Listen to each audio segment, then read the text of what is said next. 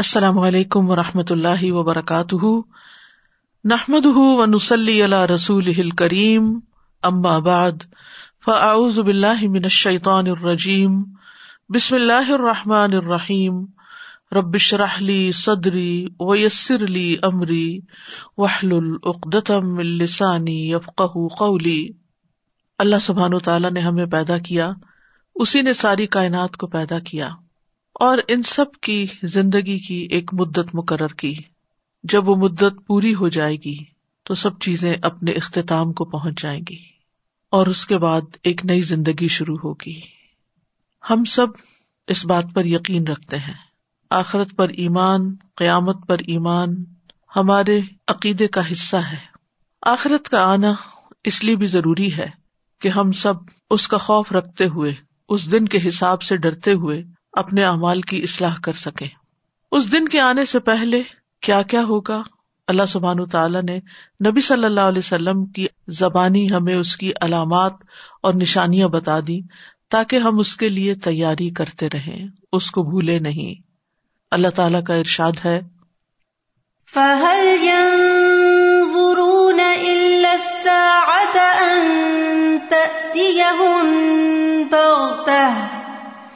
فقد جاء أشراطها فأنا لهم إذا جاءتهم ذكراهم. تو کیا یہ لوگ بس قیامت ہی کے منتظر ہیں کہ وہ اچانک ان پر آ جائے؟ اس کی علامتیں تو ظاہر ہو چکی ہیں۔ جب وہ خود ہی آ جائے گی تو ان کے لیے نصیحت حاصل کرنے کا موقع کہاں باقی رہے گا؟ لہذا ظاہر ہونے والی علامات سے ہمیں نصیحت حاصل کرنی چاہیے۔ ہم سب ایمان تو رکھتے ہیں کہ قیامت آئے گی، لیکن ایک فطرت میں انسان کی یہ بات ہے کہ انسان کا دل اسی چیز پر پوری طرح مطمئن ہوتا ہے یا یقین کرتا ہے جسے وہ اپنی آنکھوں سے دیکھ لے۔ اور جس چیز کو دیکھا نہ ہو، اس کے متعلق شکوک و شبہات کا ہی شکار رہتا ہے۔ اسی بات کا ثبوت رسول اللہ صلی اللہ علیہ وسلم کا یہ فرمان بھی ہے لئی سل خبر کل معینہ مسند احمد کی روایت ہے کہ سنی سنائی بات آنکھوں دیکھی جیسے نہیں۔ دیکھنے سے قلبی اطمینان نصیب ہوتا ہے۔ اس کی دلیل قرآن میں مذکور ابراہیم علیہ السلام کا قصہ بھی ہے۔ وہ ادقال ابراہیم ربی ارینی کئی فتح المتا کالا اولم تو امن کالا بلا ولا کلیت قلبی قال فخذ اربعة من الطير فصرهن اليك ثم اجعل على كل جبل منهن جزءا، ثم ادعهن ياتينك سعيا، واعلم ان الله عزيز حكيم۔ اور جب ابراہیم علیہ السلام نے کہا، اے میرے رب، مجھے دکھا تو مردوں کو کیسے زندہ کرے گا؟ یعنی جب قیامت آئے گی تو سب لوگ دوبارہ کیسے زندہ ہوں گے؟ فرمایا، اور کیا تو نے یقین نہیں کیا؟ کہا، کیوں نہیں؟ اور لیکن اس لیے کہ میرا دل پوری تسلی حاصل کر لے۔ میں دیکھنا چاہتا ہوں۔ فرمایا، پھر چار پرندے پکڑ اور انہیں اپنے ساتھ مانوس کر لے۔ پھر ہر پہاڑ پر ان کا ایک حصہ رکھ دے۔ پھر انہیں بلا۔ دوڑتے ہوئے تیرے پاس آ جائیں گے۔ اور جان لے کہ بے شک اللہ سب پر غالب کمال حکمت والا ہے۔ ابراہیم علیہ السلام سے بڑھ کر ایمان کس کا ہو سکتا ہے؟ لیکن یقین کے لیے، تسلی کے لیے انہوں نے ایک ایسی چیز کا مطالبہ کیا کہ وہ دیکھنا چاہتے تھے کہ یہ سب عمل ہوتا کیسے ہے۔ تو اللہ سبحان و تعالیٰ ان سے ناراض نہیں ہوئے، بلکہ انہیں ایک مثال کے ذریعے، ایک تجربے کے ذریعے یہ بات پوری طرح سمجھا دی۔ ہم سب بھی آخرت پر یقین رکھتے ہیں، اس لیے کہ ہمیں اس کی خبر اللہ سبحان و تعالیٰ نے اپنے کلام میں دی ہے اور اللہ سے بڑھ کر سچی بات کس کی ہو سکتی ہے۔ اور محمد صلی اللہ علیہ وسلم نے اس کے بارے میں باقاعدہ تعلیم دی ہے اور اس کی نشانیاں بتائی ہیں۔ ہم اس پر یقین رکھتے ہیں۔ لیکن اس یقین میں مزید اضافہ ہوتا ہے جب ہم آپ صلی اللہ علیہ وسلم کی بتائی ہوئی نشانیوں کو سچ ہوتا دیکھتے ہیں۔ پھر کوئی شک نہیں رہتا کہ اگر آپ نے قیامت کے آنے سے پہلے کچھ علامتیں بتائی ہیں اور ان میں سے کچھ علامات ظاہر ہو چکی ہیں اور کچھ آئندہ ظاہر ہونے والی ہیں، تو پھر اس کا مطلب ہے کہ اگر آپ کی بتائی ہوئی یہ باتیں سچی ہیں تو آپ کی بتائی ہوئی آخرت کی حقیقت بھی بالکل جیسے بتائی گئی ہے، ویسے ہی ہے، اور اس سے کوئی فرار نہیں۔ اس دن انسان کہے گا، این المفر، کہاں بھاگ کر جاؤں؟ لیکن بھاگنے کی کوئی جگہ نہیں ہوگی۔ آج ہمارے پاس آزادی ہے کہ ہم ان علامات کو دیکھ کر آخرت کا پورا یقین رکھتے ہوئے اپنے اعمال کی اصلاح کر لیں اور اس دن کی پوری پوری تیاری کر لیں۔ تو یہ ایک حقیقت ہے کہ علامات قیامت کی خبر دینے کے فوائد میں سے ایک فائدہ یہ ہے کہ دل میں ایمان مضبوط ہو جاتا ہے، یقین کی کیفیت بڑھتی ہے۔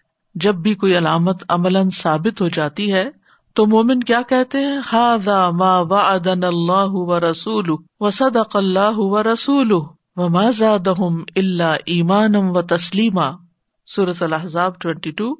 یہ وہی تو ہے جس کا اللہ اور اس کے رسول نے ہم سے وعدہ کیا تھا۔ یہ تو وہی چیز سامنے آ گئی، وہی نشانی پوری ہو گئی۔ اور اللہ اور اس کے رسول نے سچ کہا اور اس چیز نے ان کو ایمان اور فرما برداری ہی میں زیادہ کیا۔ تو گویا صرف ایمان نہیں بڑھتا جب کسی نشانی کو انسان دیکھتا ہے یا اس کے بارے میں جانتا ہے، بلکہ اس کے ساتھ ساتھ اس کے اطاعت کے جذبے میں بھی اضافہ ہوتا ہے۔ اور یہی دراصل مقصود ہے کہ ہمارے دلوں میں ایمان مضبوط ہو جائے اور ہمارے عمل درست ہو جائے، جس کا ہمیں بھی فائدہ ہوگا۔ اور ہمارے آس پاس رہنے والوں کو بھی فائدہ ہوگا اور پھر الٹیمیٹلی ہم سب کی آخرت میں بھی فائدہ ہوگا۔ تو نبی صلی اللہ علیہ وسلم نے آخرت پر ایمان کو مضبوط کرنے کے لیے آخرت یا قیامت کی علامات بتائی ہیں۔ ایمان گھٹتا اور بڑھتا بھی رہتا ہے اور اس دور میں فتنے بھی بہت ہیں۔ ماحول کے اثرات بھی مومن پر پڑتے ہیں اور یہ چیزیں ایمان میں کمی کا باعث بنتی ہیں۔ لہذا اس ایمان میں اضافے کے لیے۔ مثلاً اللہ پر ایمان کے لیے کائنات کی بے شمار نشانیاں ہم دیکھتے ہیں، قرآن پڑھتے ہیں تو ہمارا ایمان مضبوط ہوتا ہے۔ اسی طرح آخرت پر ایمان جب ہمارا کمزور پڑنے لگتا ہے یا اس کو ہم نظر انداز کرنے لگتے ہیں یا اس کے بارے میں سنجیدگی سے سوچتے نہیں، تو آپ کی بتائی ہوئی ان علامات اور نشانیوں کو دیکھ کر ایک دم ہمارے ایمان میں اضافہ ہوتا ہے کہ ہاں یہ بات سچ ہے اور یہ تو ہو رہا ہے، اس کا مطلب اگلا اسٹیپ بھی ہونے ہی والا ہے۔ تو بہرحال علامات قیامت کا مقصد یہی ہے کہ ہمارے سامنے جا بجا ایسی چیزیں پیش کر دی جائیں کہ جن سے ایمان بالآخرت بار بار مضبوط ہوتا رہے اور جب ایمان بالآخرت مضبوط ہوتا ہے، جب یہ یقین بڑھتا ہے کہ حساب ہوگا بدلا ملے گا، تو انسان سوچ سمجھ کر عمل کرتا ہے، حرام چیزوں سے اجتناب کرتا ہے، نیک امال کی کسرت کرتا ہے، تاکہ آخرت میں کامیابی حاصل کر سکے۔ پھر اسی طرح ان علامات کو پڑھنے سے اللہ کی رحمت کی وسط کا اندازہ ہوتا ہے۔ یہ اللہ تعالیٰ کی وسیع رحمت کا حصہ ہے کہ اللہ تعالیٰ اچانک اپنے بندوں پر قیامت قائم نہیں کرے گا۔ اگرچہ وہ اچانک ہی آئے گی کیونکہ اس کا علم کسی کے پاس نہیں، لیکن اس کی علامات دیکھ کر ذہنی طور پر لوگ تیار ہوں گے کہ ایک ایسا دن آنے والا ہے۔ اللہ تعالیٰ چاہتا تو کوئی بھی علامت ظاہر کیے بغیر قیامت کو اچانک قائم کر دیتا۔ لیکن یہ اللہ تعالیٰ کی بندوں پر شفقت ہے اور رحمت ہے اور یاد دہانی کرانا ہے کہ وہ اللہ کی طرف متوجہ ہوں، اس کی طرف توبہ کرتے رہیں اور اس دن کی تیاری کرتے رہیں۔ اسی لیے قیامت کے قائم ہونے سے پہلے کچھ علامات مقرر کی گئی جو قیامت آنے سے پہلے واقع ہوں گی اور اس کے بعد قیامت آئے گی۔ تاکہ لوگ غفلت سے جاگ اٹھے اور اپنے معاملات میں احتیاط اختیار کریں۔ پھر اسی طرح یہ ہے کہ علامات قیامت کا مقصد نفس کو اور زیادہ بیدار کرنا ہے، کیونکہ نفس کی ایک خاصیت یہ ہے کہ خواہشات اس کو مغلوب کر لیتی ہیں۔ وہ برائی کی طرف جلد مائل ہو جاتا ہے۔ ان نفس المار تم بسو نفس جس چیز کی خواہش کرتا ہے، پھر انسان اس طرف قدم اٹھانے لگتا ہے۔ تو قیامت کی علامات میں سے جب کوئی علامت جان لی جاتی ہے اور ہم آہستہ آہستہ قیامت کے مزید قریب ہوتے چلے جاتے ہیں تو جو ہی کوئی علامت واقع ہوتی ہے تو انسان کا دل ڈر جاتا ہے۔ انسان کا نفس اور زیادہ بیدار ہو جاتا ہے، اس میں ایک آگہی آ جاتی ہے۔ پھر نفس کو کنٹرول کرنا آسان ہو جاتا ہے۔ ورنہ اگر آخرت کو بھولے ہوئے ہوں تو نفس ہمیں کنٹرول کرنے لگتا ہے۔ پھر نفس فتنوں کا سامنا کرنے کے لیے تیار ہو جاتا ہے۔ نبی صلی اللہ علیہ وسلم نے علامت قیامت کے بارے میں خبر دیتے ہوئے نہ صرف پیش آنے والے واقعات اور خاص طور پر فتنوں کا ذکر کیا بلکہ ان فتنوں میں کرنے کے کام بھی بتا دیے کہ پھر کرنا کیا ہوگا۔ تو آپ کی ان تعلیمات کی روشنی میں ہم فتنوں کا سامنا کرنے کی تیاری کرتے ہیں اور اس کے لیے اپنے آپ کو اس طرح کرتے ہیں کہ ہم ان فتنوں سے بچ کر، اپنے دامن کو بچا کر صحیح سلامت اس دنیا سے گزر جائیں۔ پھر اسی طرح انسانی تربیت میں یا نفس کی تربیت میں ان علامات کا علم فائدہ مند ہوتا ہے۔ تو علامات قیامت کے فوائد میں سے ایک فائدہ کیا ہے؟ کہ انسان کا نفس جو ہے، اس کا تزکیہ ہوتا ہے اور اس کی تربیت ہوتی ہے۔ یعنی تزکیہ اور تربیت کا عمل کیا ہوتا ہے کہ اس میں سے برے خیالات نکالے جائیں اور اچھے خیالات اس میں ڈالے جائیں، اچھے خیالات کی نشو نما ہو۔ تو ماحول کے اثر سے جو پولوشن ہوتی ہے، جو نفس کے اندر خرابیاں پیدا ہوتی ہیں، علامات قیامت کا بیان پڑھ کر ان کی صفائی اور تطہیر ہونے لگتی تزکیہ کا عمل ہونے لگتا ہے اور دنیا کی محبت کم ہونے لگتی ہے۔ اور جن چیزوں کو نفس عام طور پر چھوڑ نہیں سکتا اور جن چیزوں کے لیے ہلکان ہوتا ہے، اس میں کمی آ جاتی ہے۔ تو انسانی نفس کی تربیت کے لیے یہ علم حاصل کرنا ضروری ہے۔ پھر اسی طرح انسان برائیوں کو چھوڑ دیتا ہے اور نافرمانیوں سے دور ہو جاتا ہے۔ سغیرہ اور کبیرہ گناہوں کو چھوڑنے کا ذریعہ بن جاتا ہے یہ علم۔ پھر اسی طرح ایک اور فائدہ یہ ہے یعنی علامات قیامت کا علم ہمیں اس بات کی طرف لے جاتا ہے کہ ہم ازواج، اولاد رشتے داروں اور تمام بہن بھائیوں کی تربیت کریں اس خالص علم کی روشنی میں جو علامت قیامت کا ہمیں دیا گیا ہے۔ پھر اسی طرح نیکیوں میں سبقت کا جذبہ پیدا ہوتا ہے۔ انسان جب اپنی آخرت کی فکر کرتا ہے، تو انسان کے اندر شوق پیدا ہوتا ہے کہ وہ اچھے اچھے کام کرے جو اس کو کل قیامت کے دن فائدہ دیں۔ سورت المبیا میں آتا ہے ان نہ کانو یوسار فل خیراتی و ید او و رحبا و کانو لنا خاشعین۔ بے شک وہ نیکیوں میں جلدی کرتے تھے اور ہمیں رغبت اور خوف سے پکارتے تھے اور وہ ہمارے ہی لیے آجزی کرنے والے تھے۔ تو یہ رغبت اور خوف کیسے پیدا ہوتا ہے؟ آخرت کی یاد سے پیدا ہوتا ہے۔ امام ابن تیمیہ کہتے ہیں، ہر وہ شخص جو اللہ کی نافرمانی کرتا ہے، وہ جاہل ہے۔ وہ کیا ہے؟ جاہل ہے۔ کیونکہ جس کے اندر معرفت ہوگی، اللہ کی پہچان ہوگی، آخرت کے دن کو جانتا ہوگا، وہ اللہ کی نافرمانی نہیں کرے گا۔ اور اگر اس سے بھول ہو جائے تو واپس پلٹے گا کہ میرا راستہ کچھ اور ہے۔ تو کہتے ہیں، ہر وہ شخص جو اللہ سے ڈرتا ہے، وہ عالم اور اطاعت گزار ہے۔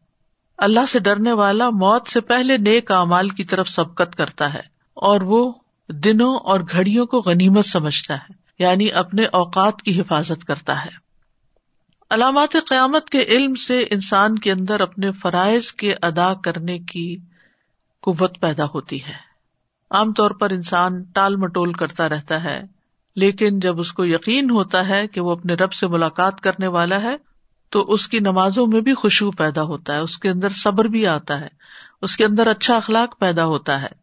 وسطین بصبری وسلات و انحا لبیرتن اللہ الخاشعین الدین یظن ان ملاق ربیم و ان الہ راجعون۔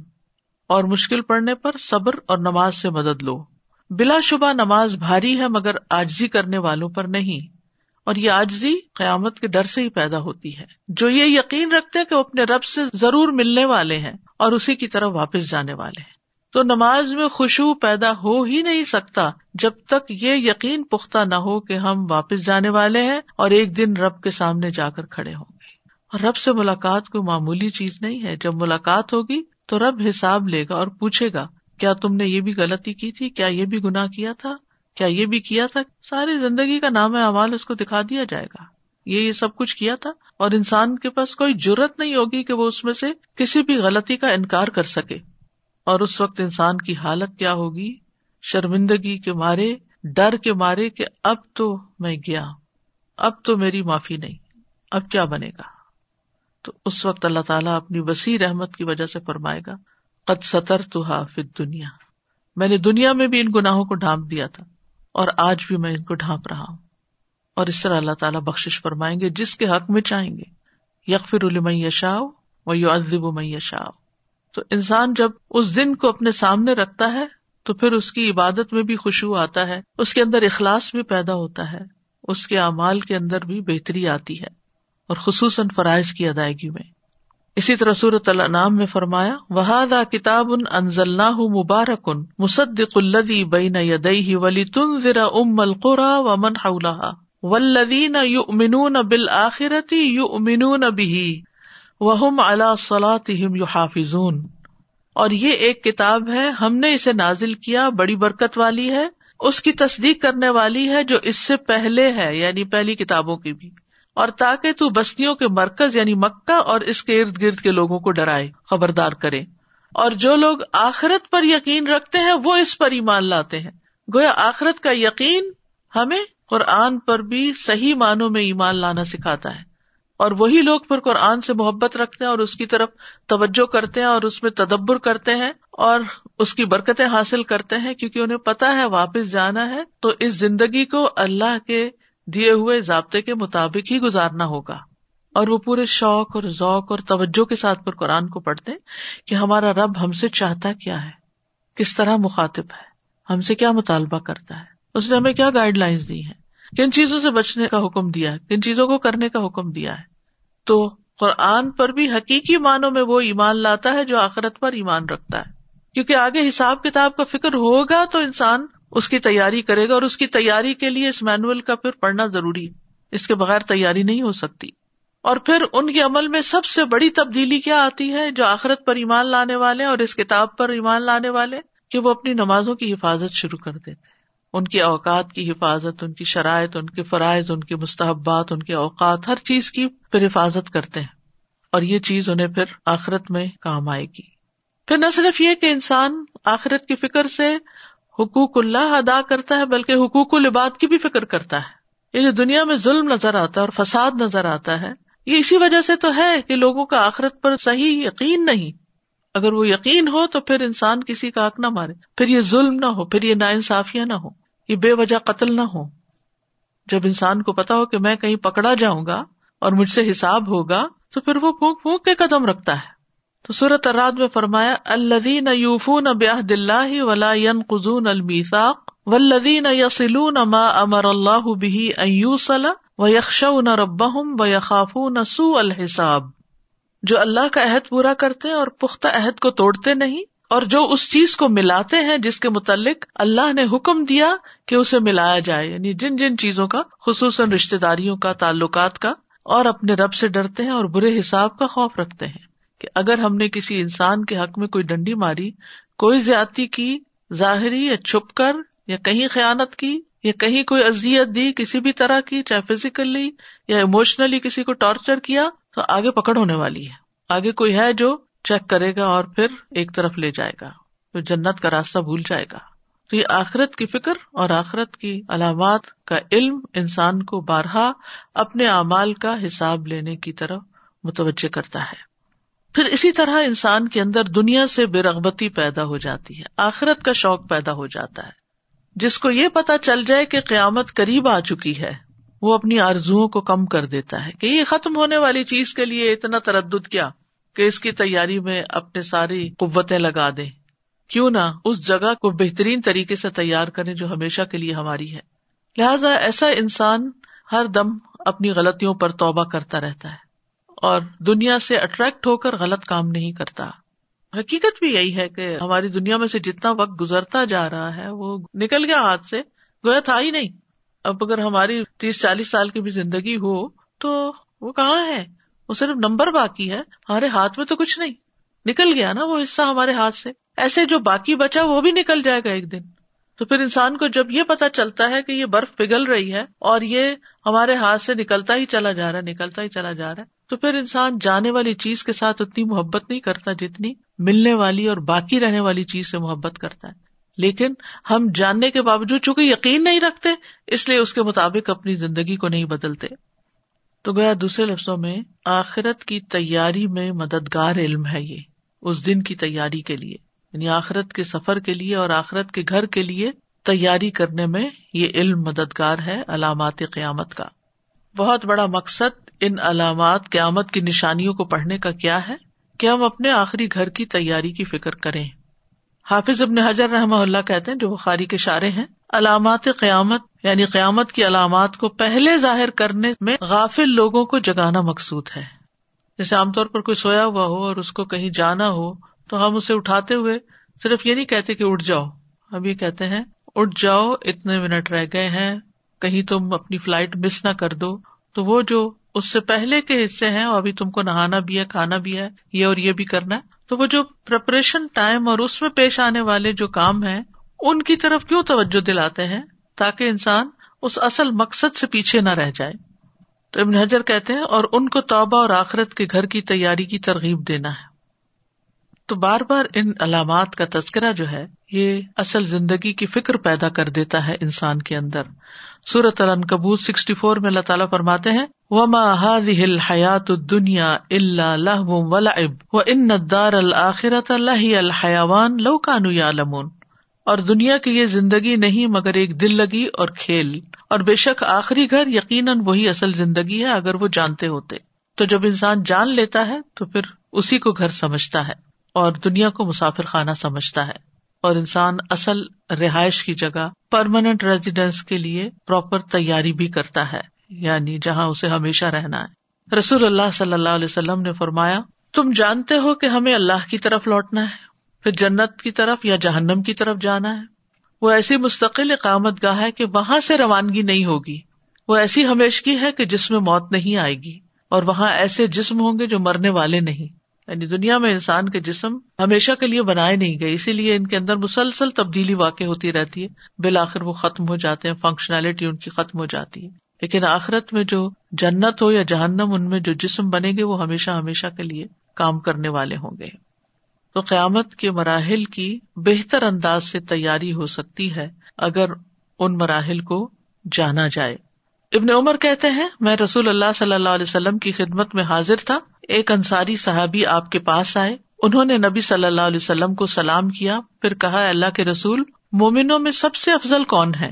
آپ نے فرمایا، ان میں سے جس کا سب سے اچھا اخلاق ہو۔ سب سے افضل مومن کون ہے؟ جس کا اخلاق سب سے اچھا ہو۔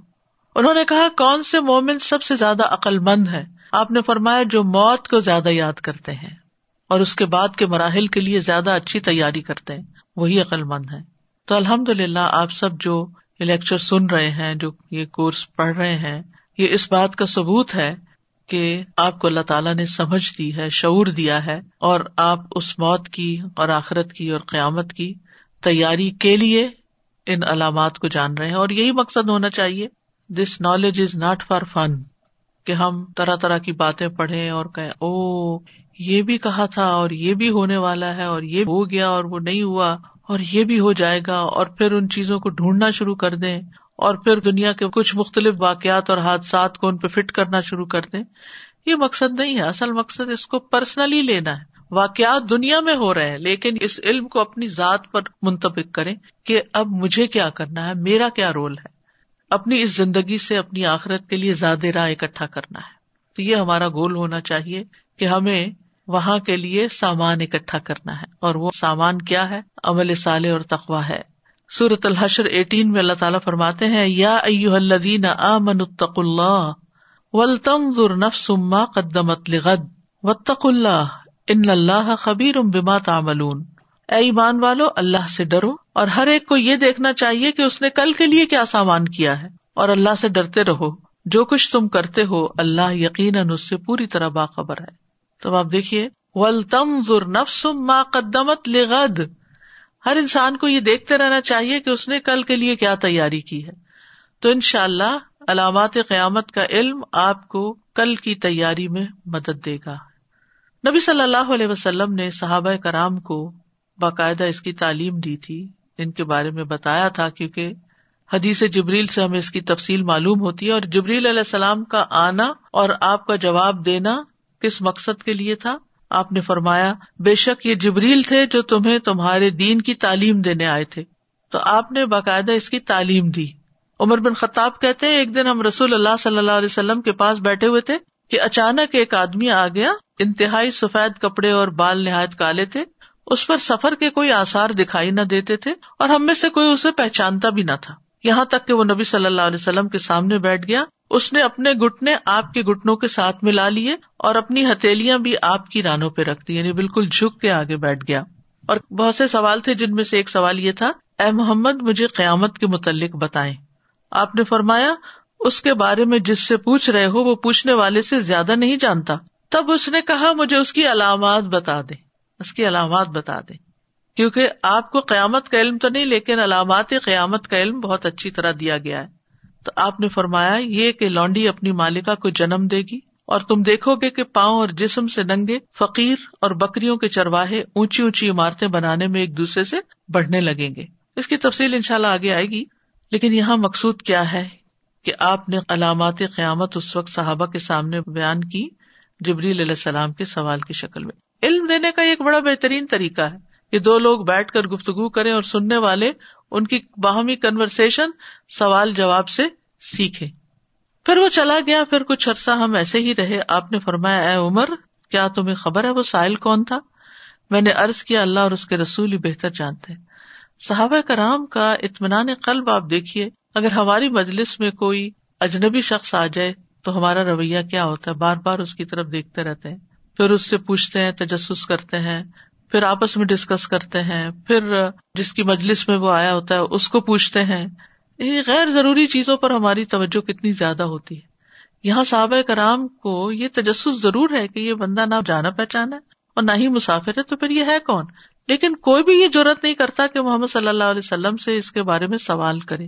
اور جب آپ خود فرماتے ہیں کہ تمہیں معلوم ہے، تو اس وقت بھی یہ کہتے ہیں کہ اللہ اور اس کا رسول بہتر جانتے کیا ٹرسٹ تھا؟ کیا اعتماد تھا؟ کیا یقین تھا؟ کہ کسی مقصد کے تحت ہی یہ کام ہوا ہے اور یہ پورے اعتماد کی علامت ہے اور پھر جو کچھ وہ سکھا کر گئے وہ ہمیشہ کے لیے محفوظ ہو گیا اور آج ہمارے لیے ایک بہت بڑی رہنمائی کا ذریعہ ہے۔ اب میں ذکر کروں گی کچھ علامات قیامت کی اقسام کا کہ کتنی قسم کی علامات ہیں یا نشانیاں ہیں۔ تو علامات قیامت کو دو بڑے حصوں میں تقسیم کیا جاتا ہے۔ پہلی قسم ہے علامات سغرا سغرا کہتے چھوٹے کو۔ چھوٹی نشانیاں اور ان کی دو قسمیں ہیں۔ نمبر ایک، ایسی نشانیاں جو واقع ہو چکی ہیں۔ یعنی یہ وہ علامات ہیں جو اب تک ہو چکی ہیں اور گزر چکی ہیں۔ اور انہیں قیامت کے وقوع پذیر ہونے سے بہت پہلے ہونے کی وجہ سے چھوٹی علامات کہا جاتا ہے۔ مثلاً، نبی صلی اللہ علیہ وسلم کی بےسط چاند کا دو ٹکڑے ہونا، مدینہ میں ایک ہولناک آگ کا ظاہر ہونا، وغیرہ وغیرہ۔ نمبر دو ایسی نشانیاں جو واقع ہو رہی ہیں یعنی ظاہر ہو رہی ہیں، لیکن ختم نہیں ہوئی ابھی تک، بلکہ ان میں اضافہ ہو رہا ہے۔ اور یہ بہت زیادہ ہے اور ان کو بھی علامات سغرا کہا جاتا ہے، چھوٹی نشانیاں۔ ان میں سے باز کیا ہے لونڈی کا اپنے مالک کو جنم دینا، ننگے پاؤں، ننگے بدن، بکریوں کے چرواہوں کا بلند و بالا عمارتیں بنانے میں ایک دوسرے سے آگے بڑھنے کی کوشش کرنا، تیس جھوٹے مدعیان نبوت دجالوں کا ظاہر ہونا، وغیرہ وغیرہ۔ تو یہ ہے علامات سغرا نمبر ایک جو واقع ہو چکی اور نمبر دو جو ہو رہی ہیں اور ہوتی چلی جائیں گی جب تک کہ ساری پوری ہو جائیں۔ دوسری قسم کی علامات علامات کبرا ہیں۔ یہ وہ علامات ہیں جن کے ظاہر ہونے کے بعد جلد ہی قیامت قائم ہو جائے گی۔ اور یہ دس نشانیاں ہیں۔ اب تک ان میں سے کوئی بھی نشانی ظاہر نہیں ہوئی۔ کیونکہ ان کے بعد پھر قیامت بہت جلد آ جائے گی۔ تو ان دونوں میں فرق کیا ہوا؟ چھوٹی نشانیوں میں اور بڑی نشانیوں میں کہ بڑی نشانیاں جب واقع ہو جائیں گی تو فوراً بعد قیامت آ جائے گی اور ان علامات کے اثرات لوگ شدت سے محسوس کریں گے۔ یعنی وہ کوئی ڈھکی چھپی علامتیں نہیں ہوں گی۔ ابھی تو بہت سی ایسی علامات ہیں جو گزر چکی اور ہم لوگوں کو پتا بھی نہیں ہے۔ یعنی بہت سے مسلمان اگر آپ ان سے پوچھیں کہ اب تک کون کون سی قیامت کی علامات واقع ہو چکی ہیں تو وہ بتا نہیں سکیں گے۔ پتا ہی نہیں، کیونکہ محسوس ہی نہیں کیا، علم حاصل ہی نہیں کیا۔ لیکن بڑی علامات ایسی ہوں گی کہ کوئی بھی اس سے الگ نہیں رہ سکے گا، ہر ایک کو پتا چلے گا۔ تو جہاں تک چھوٹی نشانیوں کا تعلق ہے، تو یہ وقوع قیامت سے کافی عرصہ پہلے وقتاً فوقتاً مختلف علاقوں میں واقع ہوتی رہیں گی۔ بعض لوگوں کو ان کا پتا چل جائے گا اور بعض کو ان کا شعور نہیں ہوگا۔ ہم کیوں پڑھ رہے ہیں تاکہ ہمیں ان کا شعور ہو جائے؟ ہم ان کو پہچان جائیں۔ اور ہمارے یقین اور ایمان میں اضافہ ہو، اور ہمارے اعمال کی اصلاح ہو، اور ہم نصیحت پکڑے تو علامات سغرا جو ہے وہ بعض لوگوں کو پتا ہوتی ہے بعض کو نہیں پتا ہوتی، اور کبرا جو ہے وہ کسی سے ڈگی چپی نہیں رہیں گی۔ علامات سغرا اور کبرا کے درمیان کتنا فرق ہے، کوئی نہیں جانتا۔ لیکن علامات کبرا اور قیامت کے درمیان پھر تھوڑا ہی فاصلہ رہ جائے گا۔ تو ہم دیکھیں گے علامات قیامت سغرا پہلی قسم۔ اور ان میں سے وہ علامات جو ظاہر ہو چکی ہیں۔ ان میں سب سے پہلی نشانی نبی صلی اللہ علیہ وسلم کی بےست ہے اور آپ کی وفات ہے۔ سورت محمد میں قیامت کی نشانیوں کا ذکر آنے میں بھی ایک نصیحت ہے۔ فہل انتا بختن فقط جا اشراتها کیا یہ لوگ بس قیامت ہی کے منتظر ہیں کہ اچانک آ جائے اس کی علامتیں ظاہر ہو چکی ہیں۔ تو نبی صلی اللہ علیہ وسلم کے زمانے میں یہ وہی کے ذریعے سورت محمد کے اندر بتایا جانا کہ علامتیں ظاہر ہو چکی ہیں۔ تو اس پر علماء کیا کہتے کہ سب سے پہلی علامت خود محمد صلی اللہ علیہ وسلم کی نبوت ہے۔ تو نبی صلی اللہ علیہ وسلم قیامت کی نشانیوں میں سے سب سے پہلی نشانی ہے۔ امام قرطبی کہتے ہیں، قیامت کی پہلی نشانی نبی صلی اللہ علیہ وسلم کا تشریف لانا ہے، کیونکہ آپ نبی آخر الزمان ہے اور آپ کے اور قیامت کے درمیان اور کوئی نبی آنے والا نہیں۔ ابو جبیرا کہتے ہیں، رسول اللہ صلی اللہ علیہ وسلم نے مجھ سے فرمایا، مجھے قیامت کے قریب مبوس کیا گیا ہے۔ یعنی آپ کے بعد دنیا کی زندگی کا وقت کم ہوگا بہ نسبت اس کے جو آدم علیہ السلام کی دنیا میں آنے سے لے کر نبی صلی اللہ علیہ وسلم کے آنے تک کا وقفہ تھا یا عرصہ تھا۔ وہ عرصہ یا وقفہ زیادہ ہے۔ آپ صلی اللہ علیہ وسلم کا فرمان ہے وہ استفی نسمسا مجھے قیامت کے قریب مبوس کیا گیا۔ تو نسما کا لفظ یہ نسیم سے ہے۔ نسیم ہلکی پھلکی ہوا کے چلنے کے ابتدائی وقت کو کہتے ہیں۔ یعنی ہلکی پھلکی ہوا جب چلتی ہے تو انسان کہتا ہے کہ شاید کوئی بادل وغیرہ آ رہے ہیں، پھر شاید بارش ہو، تو اس سے یہ لفظ نسما ہے۔ یعنی میں قیامت کی علامتوں میں سے ابتدائی علامات میں مبوس ہوا ہوں۔ اور ان علامتوں کا ظہور ہلکا پھلکا اور کمزور ہے۔ ابھی یعنی بہت کم ہے علامات۔ ایک اور قول یہ ہے کہ نسما نسمت ان کی جمع ہے اور نسما روح کو کہتے ہیں۔ یعنی میں ان زو ارواہ لوگوں میں بھیجا گیا ہوں جنہیں اللہ تعالیٰ نے قیامت کے قریب ہونے سے کچھ پہلے پیدا کیا ہے۔ یعنی آخری آخری لوگوں میں۔ گویا آپ یہ فرمانا چاہتے ہیں کہ میں بنی آدم کی آخری نسل میں مبوس ہوا ہوں۔ آپ صلی اللہ علیہ وسلم نے ایک موقع پر اپنی دو انگلیوں کو ملا کر اپنے اور قیامت کے قریب ہونے کی خبر دی۔ صحیح بخاری میں آتا ہے، سہل بن سعد کہتے ہیں، رسول اللہ صلی اللہ علیہ وسلم نے فرمایا، میں اور قیامت اس قدر نزدیک بھیجے گئے ہیں آپ نے دو انگلیوں سے اشارہ فرمایا، پھر ان کو پھیلا دیا۔ یعنی دو انگلیاں کٹھی کی، پھر ان کو الگ کر دیا۔ جابر بن عبد اللہ کہتے ہیں، صحیح مسلم کی روایت ہے کہ رسول اللہ صلی اللہ علیہ وسلم جب خطبہ دیتے تو آپ کی آنکھیں سرخ ہو جاتی، آواز بلند ہو جاتی اور جلال کی کیفیت تاری ہو جاتی، حتیٰ کہ ایسے لگتا جیسے آپ کسی لشکر سے ڈرا رہے ہوں۔ اور فرما رہے ہیں کہ وہ لشکر صبح یا شام تمہیں آ لے گا۔ یعنی آخرت کی اتنی فکر دلاتے تھے اور فرماتے، میں اور قیامت اس طرح بھیجے گئے ہیں اور آپ اپنی شہادت کی انگلی اور درمیانی انگلی کو ملا کر دکھاتے۔ یعنی لوگوں کو خبردار کرنے کا ایک انداز تھا کہ اب دنیا کی مہلت یا مدت یا عرصہ زیادہ باقی نہیں رہا، دنیا جلد ختم ہو جائے گی، میرے بعد کوئی اور نبی نہیں آئے گا قیامت ہی آئے گی۔ تو ان دو انگلیوں کے درمیان بہت کم فاصلہ ہوتا ہے۔ یعنی اگر آپ دیکھیں انگوٹھے اور سب بابا یعنی جو شہادت کی انگلی، اس کے درمیان اچھا خاصا فاصلہ ہے۔ پھر سب سے چھوٹی انگلی اور اس کے ساتھ والی انگلی جو رنگ فنگر کہلاتی ہے، اس میں آپ دیکھیں اچھا خاصا فاصلہ ہے۔ پھر اس کے مقابلے میں تھوڑا کم ہے مڈل فنگر اور رنگ فنگر کے درمیان، لیکن سب سے کم فاصلہ ان دو انگلیوں کے درمیان ہے جو سبابا اور وسطی کہلاتی ہے وسطی مڈل اور سبابا جس سے اشارے کیے جاتے ہیں، لڑائی جھگڑے میں گالی گلوچ دیتے ہوئے لوگ ایک دوسرے کی طرف پوائنٹ آؤٹ کرتے ہیں۔ تو اس سے کیا پتا چلتا ہے کہ نبی صلی اللہ علیہ وسلم کی وفات سے اب تک کافی زمانہ بیت چکا ہے، لہٰذا قیامت اور بھی قریب آ گئی ہے۔ یعنی اگر آپ اپنے دور میں چودہ سو سال پہلے فرما رہے کہ قریب ہے، تو پھر چودہ سو سال بعد تو اس کی نسبت بھی قریب ہو گئی۔ عبداللہ بن عمر سے مربی ہے کہ وہ میدان عرفات میں وقوف کر رہے تھے۔ وقوف کہتے ہیں ارفا کے دن کھڑے ہو کر دعائیں مانگنے کو زوال کے بعد یہ حج کا ایک اہم رکن ہے۔ وقوف ارفات ارفات میں ٹھہرنا۔ انہوں نے سورج کو دیکھا جو غروب کے لیے ڈھال کی طرح لٹک آیا تھا اور وہ اسے دیکھ کر رونے لگے اور خوب روئے۔ ایک آدمی نے پوچھا، اے ابو عبد الرحمان آپ کے ساتھ مجھے کئی مرتبہ وقوف کا موقع ملا ہے، لیکن کبھی آپ نے ایسا نہیں کیا کہ اتنا روئے ہوں؟ انہوں نے فرمایا، مجھے رسول اللہ صلی اللہ علیہ وسلم کی یاد آ گئی۔ وہ بھی اسی جگہ پر وقوف کر رہے تھے۔ انہوں نے فرمایا تھا، اے لوگو، دنیا کی جتنی زندگی گزر چکی ہے، اس کے بقیہ حصے کی نسبت صرف اتنی ہی ہے جتنی اس دن کے بقیہ حصے کی گزرے ہوئے دن کے ساتھ۔ یعنی صبح سورج نکلتا ہے تو سمجھے وہ زندگی کا یا دنیا کا آغاز ہے۔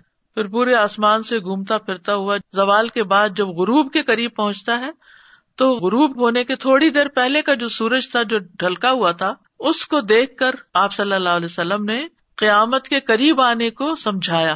تو ابن عمر کو وہ بات یاد آ گئی کہ اب دنیا کی بڑی مدت باقی نہیں ہے۔ لیکن یاد رکھیے، دنیا جتنے بھی سال ہو مثلا ہو سکتا ہے اندر فورٹین ہنڈریڈ ایئر آ جائیں۔ اللہ ہی بہتر جانتا ہے کیونکہ بڑی نشانی ابھی تک کوئی ظاہر نہیں ہوئی، چھوٹی چھوٹی نشانیاں بہت سی ہیں کہ قیامت آ رہی ہے۔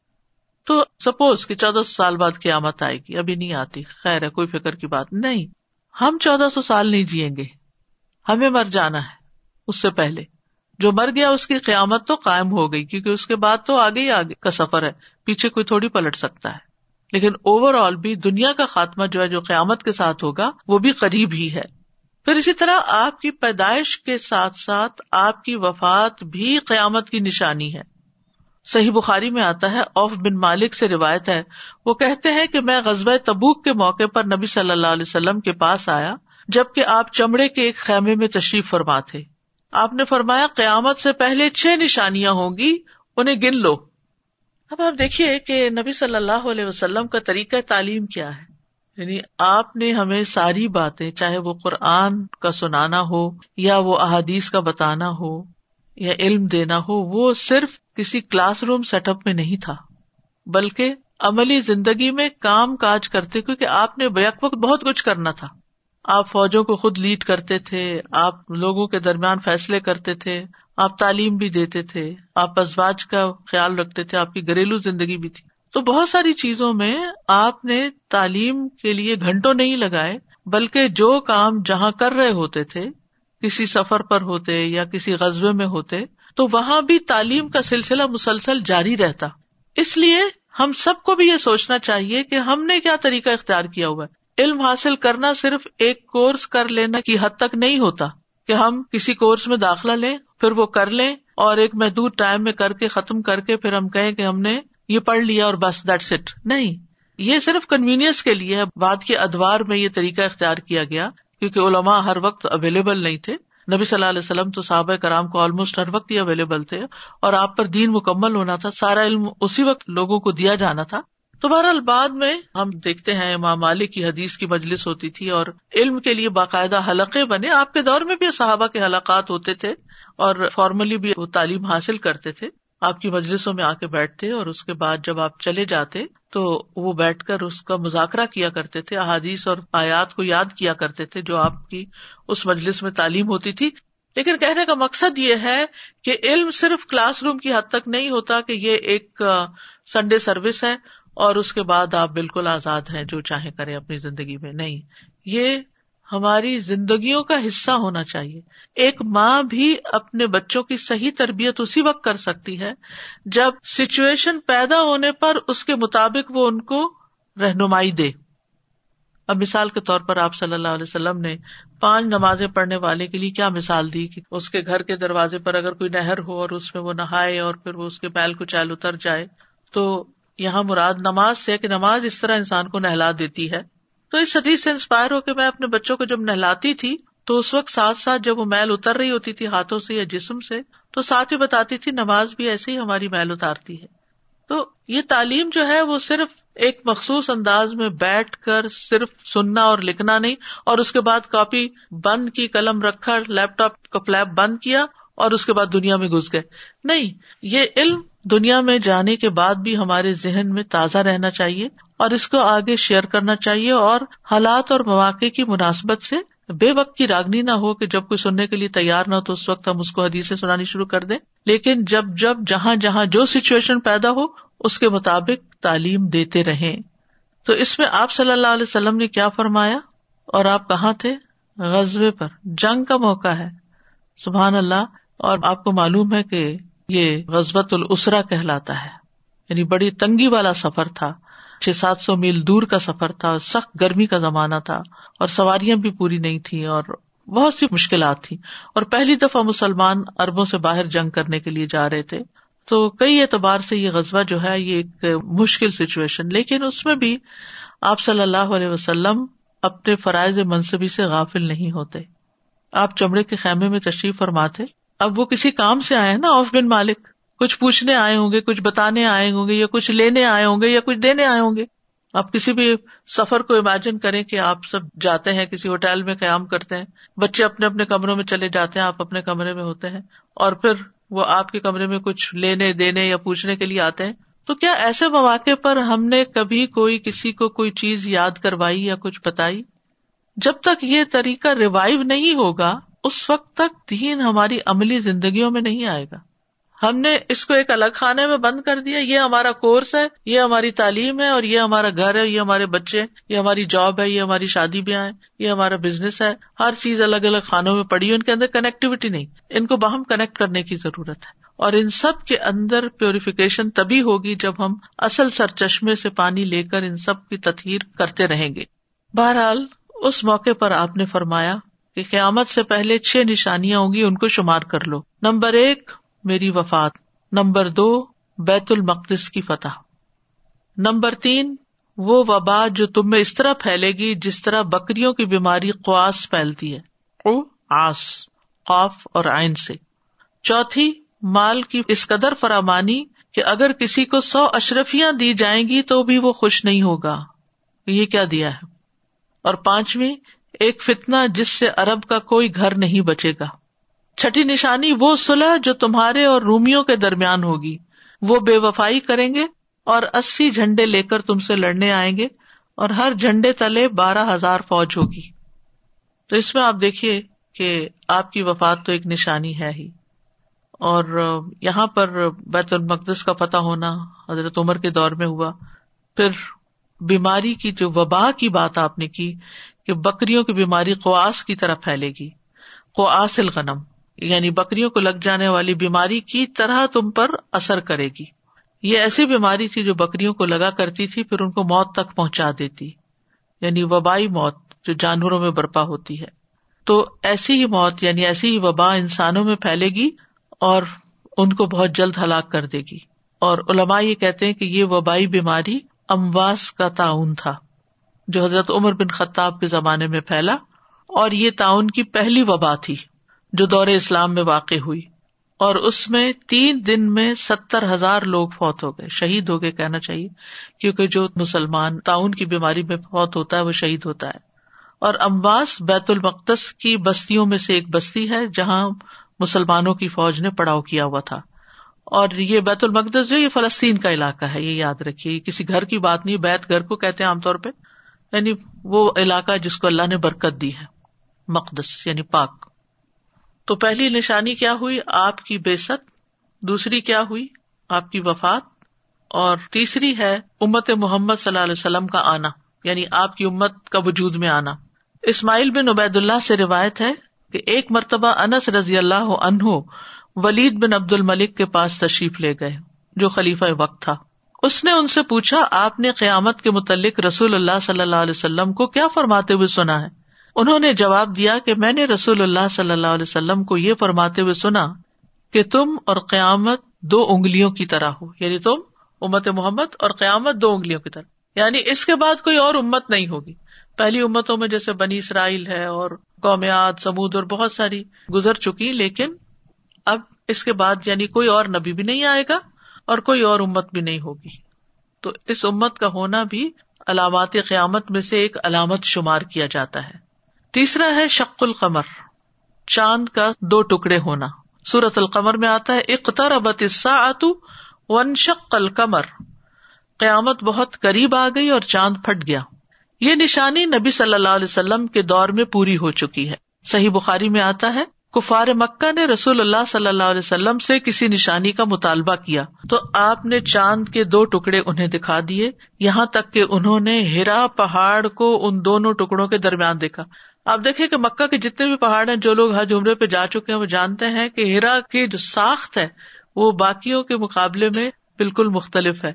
جبل نور جس کو کہتے ہیں۔ اس کے جو ٹاپ ہے، وہ ایک خاص اینگل پر ہے اور بہت اونچی بھی ہے۔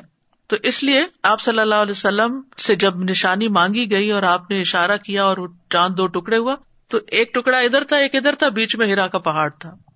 عبداللہ بن مسعد کہتے ہیں کہ ایک بار ہم رسول اللہ صلی اللہ علیہ وسلم کے ساتھ مینا میں موجود تھے کہ چاند دو ٹکڑوں میں تقسیم ہو گیا ایک ٹکڑا پہاڑ کے پیچھے نظر آیا اور دوسرا ٹکڑا اس سے آگے۔ تو رسول اللہ صلی اللہ علیہ وسلم نے ہم سے فرمایا، اس کے گواہ بن جاؤ۔ تو گیا اقتربت الساعہ، قیامت قریب آ چکی ہے۔ یہ قرآن کا بیان ہے۔ ون شق القمر اور چاند شک ہو چکا۔ چوتھی ہے بیت المقدس کی فتح۔ بیت المقدس فلسطین کا علاقہ ہے۔ یہ وہی کا مرکز رہا ہے۔ مسلمانوں کا پہلا قبلہ۔ یہاں بہت سے امبیا آئے اور دفن بھی ہیں۔ یہ نشانی اور اس کی پیشن گوئی آپ نے غزوہ تبوک کے موقع پر کی، جس کے اوپر حدیث گزر چکی ہے۔ نبی صلی اللہ علیہ وسلم کی جب بےست ہوئی تو اس وقت بیت المقدس یا فلسطین پر سلطنت روم کے عیسائیوں کا قبضہ تھا۔ یہ مسلمانوں کا علاقہ نہیں تھا۔ سلطنت روم اس وقت بہت طاقتور اور با اختیار حکومت تھی۔ ان حالات میں نبی صلی اللہ علیہ وسلم نے مسلمانوں کو خوشخبری دی کہ بیت المقدس تمہارے ہاتھوں فتح ہوگا۔ انہونی سی بات لگتی، یہ آپ کی پیشن گوئی تھی اور آپ نے اسے قیامت کی نشانیوں میں شمار کیا۔ یعنی مطلب کیا تھا کہ جب یہ فتح ہو جائے اور تمہیں یقین آ جائے کہ یہ ہو گیا، آپ کی یہ بات سچی ہوگی تو قیامت کے آنے کو بھی سچ مان لینا۔ وہ ان نسا لاتی وہ بھی آنے والی ہے۔ بیت المقدس عمر بن خطاب رضی اللہ عنہ کے عہد خلافت میں سولہ ہجری میں سکس تھرٹی سیون عیسوی میں فتح ہوا۔ آپ نے اسے کفر سے پاک کیا اور اس میں ایک مسجد بنا دی۔ پھر یہ مسلمانوں کے ہاتھوں سے نکل گیا۔ دوبارہ فتح ہوا صلاح الدین ایوبی کے ہاتھوں پانچ سو تراسی ہجری میں الیون سیونٹی ایٹ عیسوی میں۔ اور پھر قیامت سے پہلے دوبارہ مسلمان اس کو فتح کریں گے۔ یہ وہ وقت ہوگا جب وہاں کے درخت اور پتھر بھی بول کر کہیں گے، اے مسلمان، اے اللہ کے بندے، یہ ایک یہودی میرے پیچھے چھپا ہوا ہے، آؤ اسے جلدی قتل کر ڈالو۔ یعنی کچھ حصہ تو ہو چکا پورا اس پیشن گوئی کا اور کچھ قیامت کے قریب مزید ہوگا۔ پانچویں نشانی جو آپ نے بتائی، وہ بکریوں کی، بیماری کی طرح بیماری واقع ہونا یعنی وبا کا پھیلنا، جو پیچھے حدیث گزر چکی ہے۔ یہ علامات قیامت میں سے ہے۔ اس حدیث میں موجود ایک موتان مبالغ کا سیگا ہے، جس کے معنی ہے موت بکثرت واقع ہوگی۔ یعنی جس طرح کسی بھی اپیڈیمک سے یا پینڈیمک سے لوگ سینکڑوں نہیں، ہزاروں، لاکھوں کی تعداد میں موت کا شکار ہو جاتے ہیں، تو اسی طرح یہ بیماری جب پھیلے گی تو ہزاروں لوگ فوت ہو جائیں گے۔ اور تعاون جو ہے، یہ بھی ایک وبائی بیماری ہے اور اس میں ایک پھوڑا یا سوزش جسم کے کسی حصے میں ظاہر ہوتی ہے، اس کے ساتھ مریض کو شدید درد اور بے چینی ہوتی ہے۔ یہ حد درجہ کنٹیجیس متعدی اور مہلک بیماری ہے۔ تو اوف بن مالک کہتے ہیں کہ قیامت سے پہلے چھ چیزیں شمار کر لینا اور ان میں سے ایک موتان کا کوسل غنم یعنی بکریوں کے ریوڑ کے ریوڑ جس طرح متعدی بیماری کی نظر ہو جاتے ہیں، ایسے انسانوں کے گروہ کے گروہ اس بیماری کا شکار ہو جائیں گے۔ اس وبا میں بہت سے جلیل القدر صحابہ کرام بھی اس جہان فانی سے رخصت ہو گئے۔ معاذ بن جبل، ابو عبیدہ بن جراہ شرحبیل بن حسنا فضل بن عباس بن عبد المطلب اور بھی دوسرے بہت سے صحابہ۔ تو بہرحال آج ہم یہیں پر ختم کرتے ہیں۔ اللہ تعالیٰ سے دعا ہے کہ ان کے پڑھنے کا مقصد پورا ہو، ہماری زندگیوں میں ایک تبدیلی پیدا ہو، ہمارا ایمان مضبوط ہو، ہمیں اللہ پر ایمان، قرآن پر ایمان، نبی صلی اللہ علیہ وسلم پر ایمان، اور خاص طور پر اس تعلیم سے ہماری آخرت پر ایمان مضبوط ہو، تاکہ ہم اس کی تیاری کر سکیں۔ اور اپنے رب کو راضی کر سکیں اور ہمیشہ کی جنتوں میں صالحین کے ساتھ داخل ہو سکیں۔ وہ آخر داوانا ان الحمد اللہ رب العالمین۔ سبحان اللہ و بحمد کا اشد اللہ اللہ اللہ انتا استخ فرکا و اطوب السلام علیکم و رحمۃ اللہ وبرکاتہ۔